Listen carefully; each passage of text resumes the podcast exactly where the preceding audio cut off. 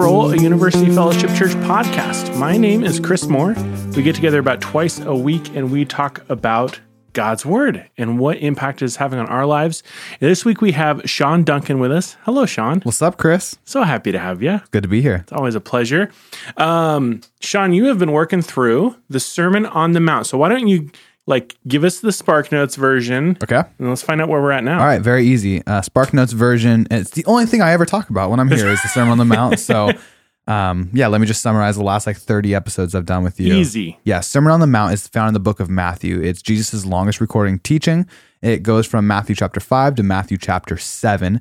And the teaching of the Sermon on the Mount, it's being given to Jesus' disciples. So it starts off that the crowds are following Jesus. Uh, Jesus went up on a mountain, and when he sat down, his disciples came to him.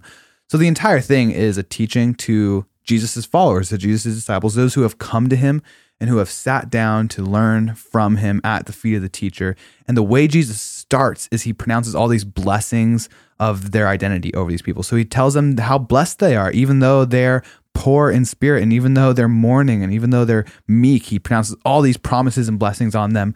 He tells them what their identity is because they're his disciples. So he says, You're the salt of the earth, you're the light of the world.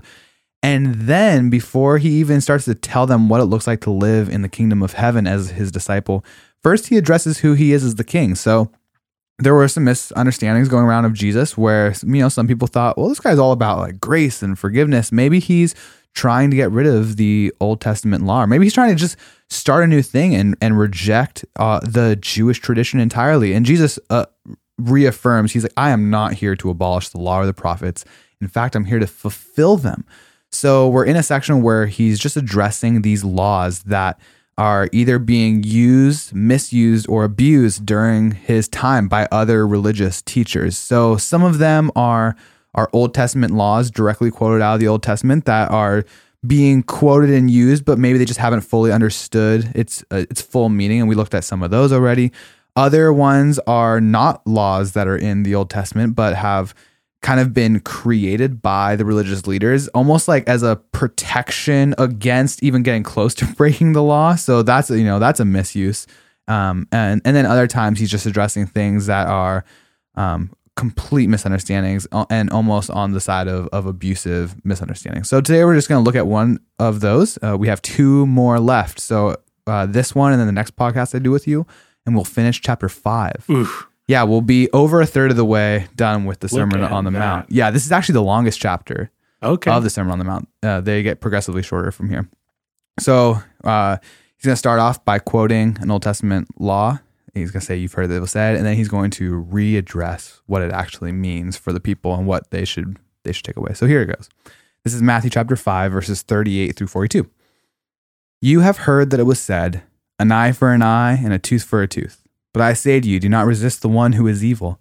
But if anyone slaps you on the right cheek, turn to him the other also. And if anyone would sue you and take your tunic, let him have your cloak as well.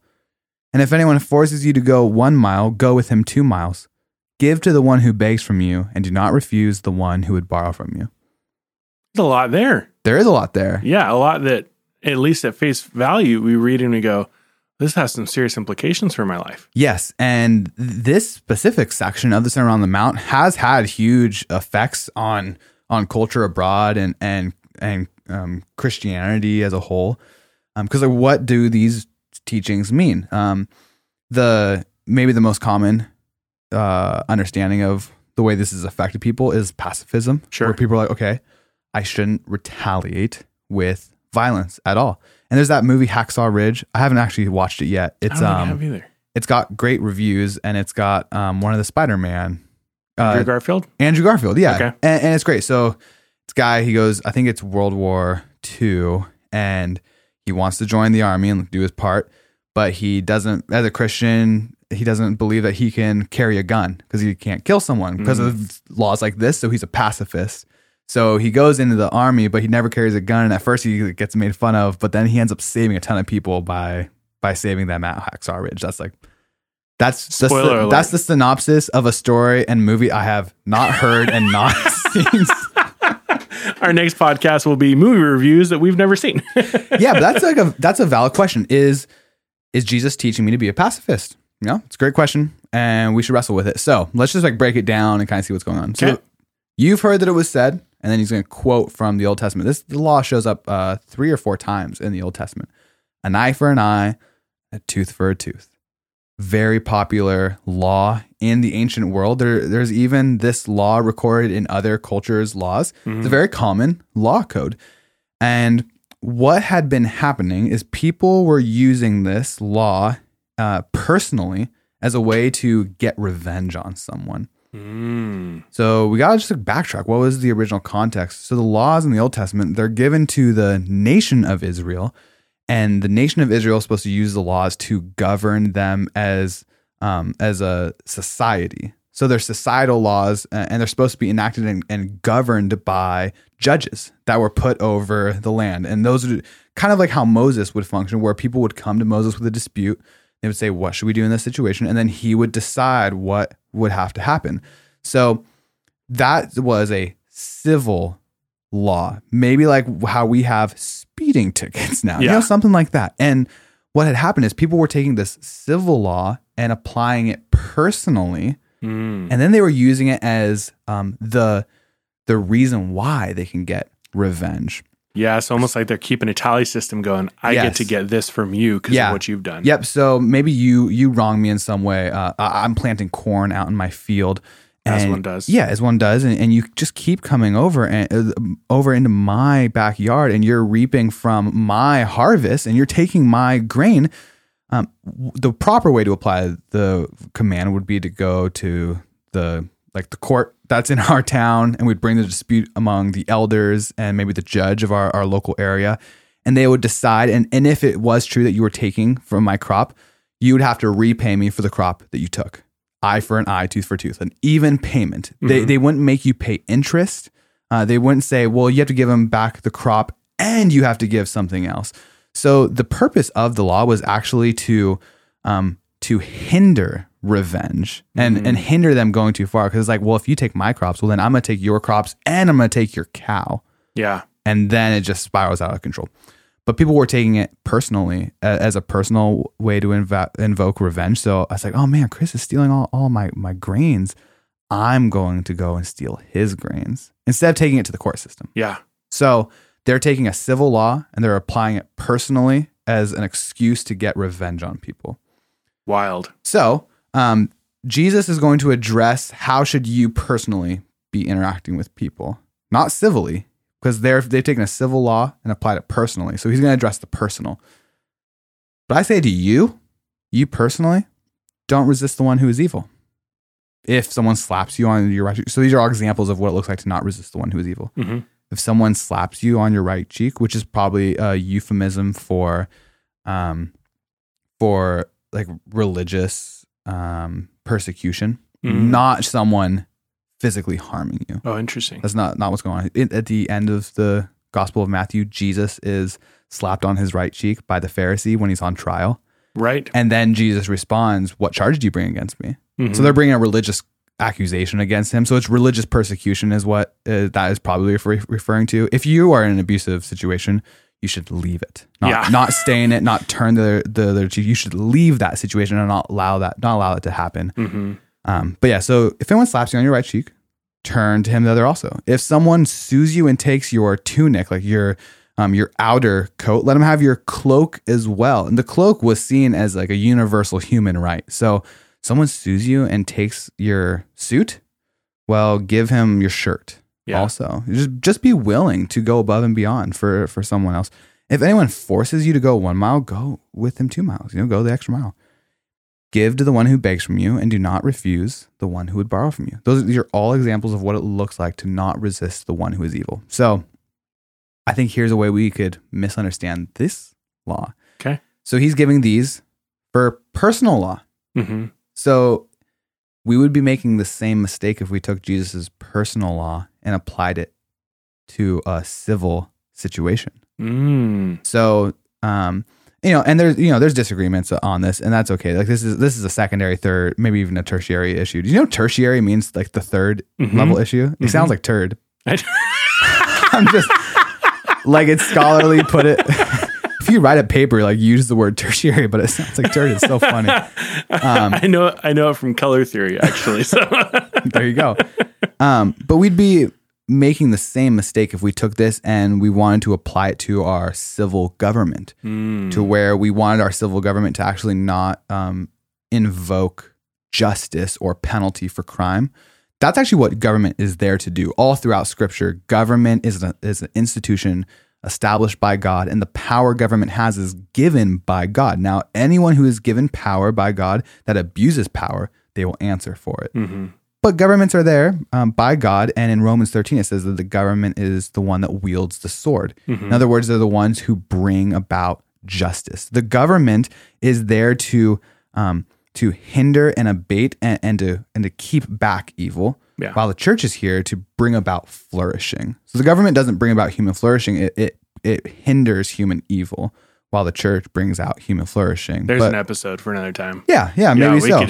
um, you know, but so when there is an arrest made, or when we're thinking through, um, maybe even like the death penalty and things like that, it, it's it's tempting to apply this verse as a Christian because this is our our personal Christian ethic to apply it then to our government and say, well, no, we shouldn't, we shouldn't have the death penalty, or or we shouldn't um, have um, you know, like a, a crime sentence where they're in prison for a certain amount of time because we shouldn't take an eye for it. an eye. Yeah, we shouldn't be repaying it. But that's for you personally. hmm That's your personal role. You're supposed to allow the government fill its role in justice. If you so let's like take it all the way back to just like the if someone slaps you on your right cheek. If someone slaps you on your right cheek, maybe like literally physically slaps you.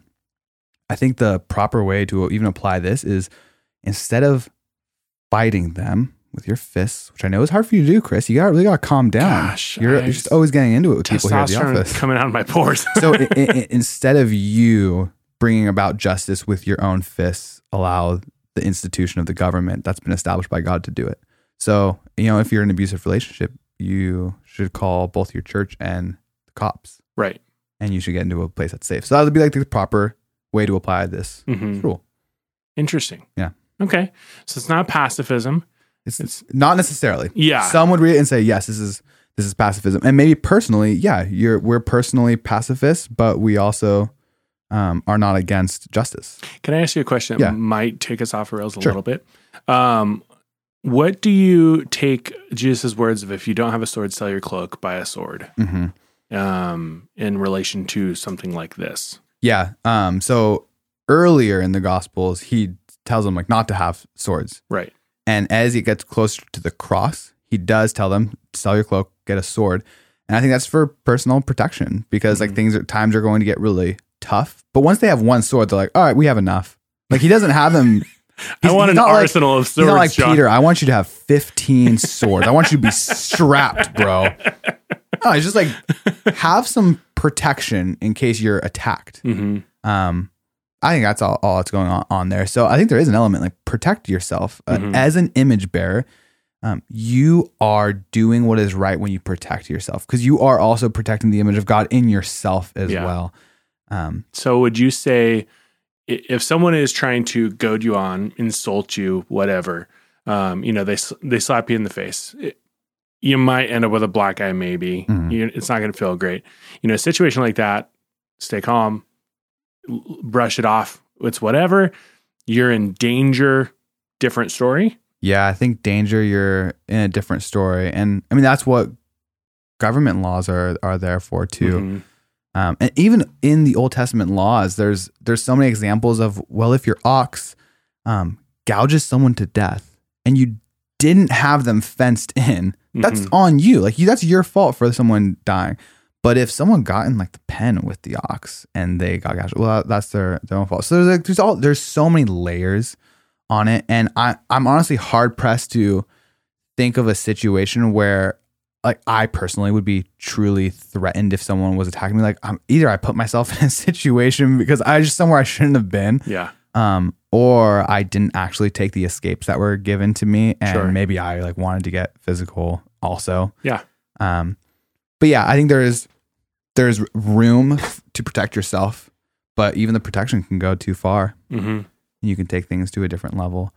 Um, and I think it's different thinking of it as men versus women. I Mhm. mean, like you're a pretty big guy. Yeah. And I like to think of myself as a big guy. I probably have like body dysmorphia. You know, I, I always tell people You're when- six and a half feet tall, Sean. well, well, they see me working out so much, and they're like, "Sean, you have a problem." I'm like, "Yeah, I do have a problem. I still fit through doorways." I was talking to Haley today and I was like, this is the problem of filling an entire hallway when I stand sideways. Yeah, you know, I'm like close to 200 pounds, and I'm a man. and, Really? like I'm like semi-athletic. So, Yeah. I mean, my experience of a physically threatening situation is way different than like my wife's would be. right. So, yeah, I think it's something that each person has to think through. How do I be faithful to this command while still being wise, uh, still being safe, and still not allowing someone to sin against me? Because that's the other end of the spectrum. Um, if you were in some sort of like abusive situation, whether you're a guy or a girl, uh, where you just allow someone to abuse you, whether that's physically, emotionally, mentally, spiritually, you're actually enabling sin to take place. Mhm. And sometimes the best way you can honor someone is to remove the opportunity of sin from their life. So even with, with, whether that's a parent or a spouse or a friend, whatever it might be, one of the best ways we can honor people some way is by removing ourselves from the situation so they're not able to have that access anymore to harm us and sin against us. Yeah, that makes a lot of sense. Yeah. But yeah, this is a, a fun section and one I think that all Christians are challenged by, whether you're a guy, a girl, whether you're six foot or five foot. I don't know, like whatever situation you're in, because we all have people that we want to respond to Mhm. by getting an eye for an eye. And you don't have to be like wrestling people or punching people. What about when someone just insults you and you want to say, you're stupid? You know, Yeah. you want to like respond back with an insult. Yeah. Well, personally, this law would would also apply to that. And you know, someone like calls you a dumb name, you don't respond to it, or someone you know kind of takes a jab at your your school project that you did, you don't respond to it, yeah. and that's really hard, and it's really countercultural, and it's really um, counter to our nature, our sin nature as well. So this is what the upside down kingdom looks like is rather than responding to evil with evil, we don't resist the one who is evil. Yeah. That's good stuff. Yeah.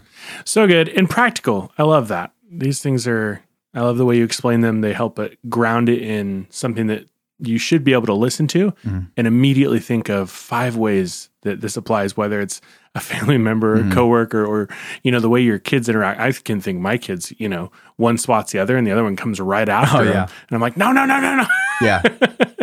Yep. So, well, thank you for coming on. Thank you for sharing this. Yeah, man. Uh, us, with this stuff, and uh, I'm excited to finish out Matthew five next time. Yeah, that'll be fun. Awesome. We'll right. get you guys next time. See ya. Well, thanks for listening. Thank you to our guests for coming and sharing what they've been chewing on in God's Word. We produce these podcasts and release them twice a week, so please subscribe so you don't miss out on one. And don't forget, love God, love your neighbor, and make disciples.